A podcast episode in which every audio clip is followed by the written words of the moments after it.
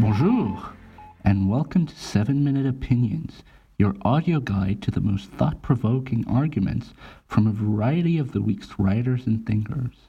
I'm Pascal Emmanuel Gobry, and today I'd like to offer my appreciation of that quintessential American holiday, Thanksgiving.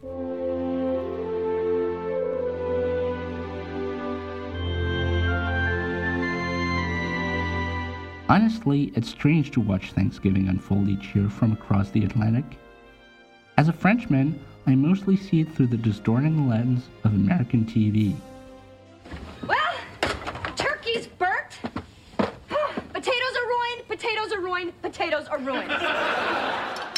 Well, if it wasn't for all that jabbering, it's a very fine meal. Really? Oh, I'm glad you think so because this is the last Thanksgiving I'm ever having. I hope you're happy, Bart. You ruined Thanksgiving. Those are clips from the requisite Thanksgiving episodes of those classic TV shows Friends, Roseanne, and The Simpsons. But really, those are just a few examples of the kind of chaotic, cantankerous animus this holiday seems to arouse in the sitcom setting. And if this grim, small screen version of the holiday is anything like the real thing, then I have just one thing to say Wake up, America! Thanksgiving is awesome!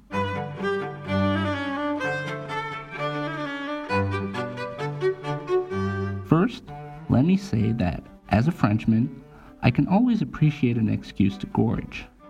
Food is not to be underestimated.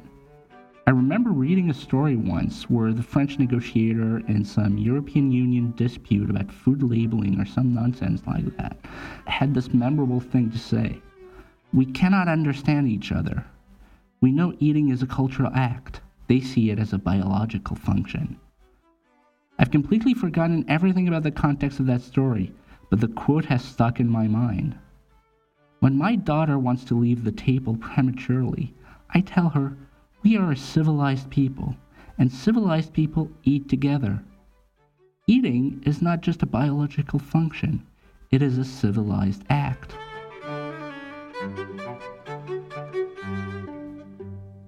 And you know, America, you have done many wonderful things to food.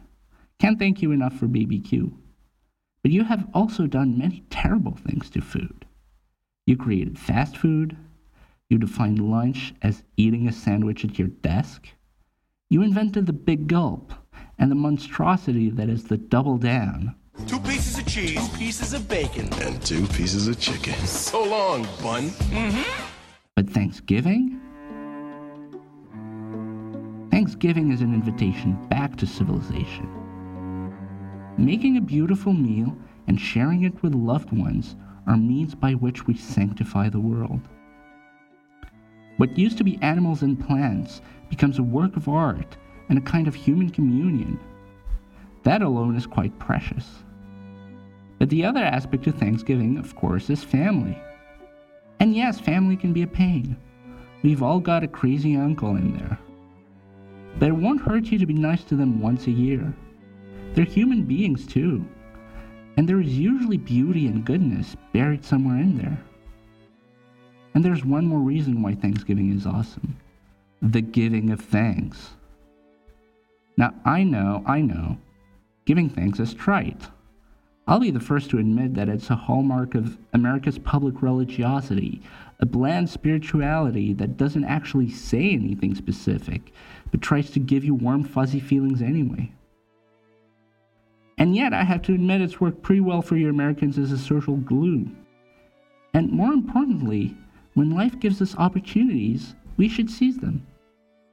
So, for example, yes, Valentine's Day is a made up, schmaltzy, commercialized holiday, but it can also be an occasion to celebrate and strengthen bonds with the person you love.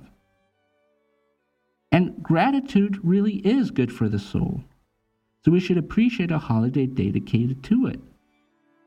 So, America, this Thanksgiving, when you ask yourself what to be thankful for, start by being thankful for Thanksgiving itself.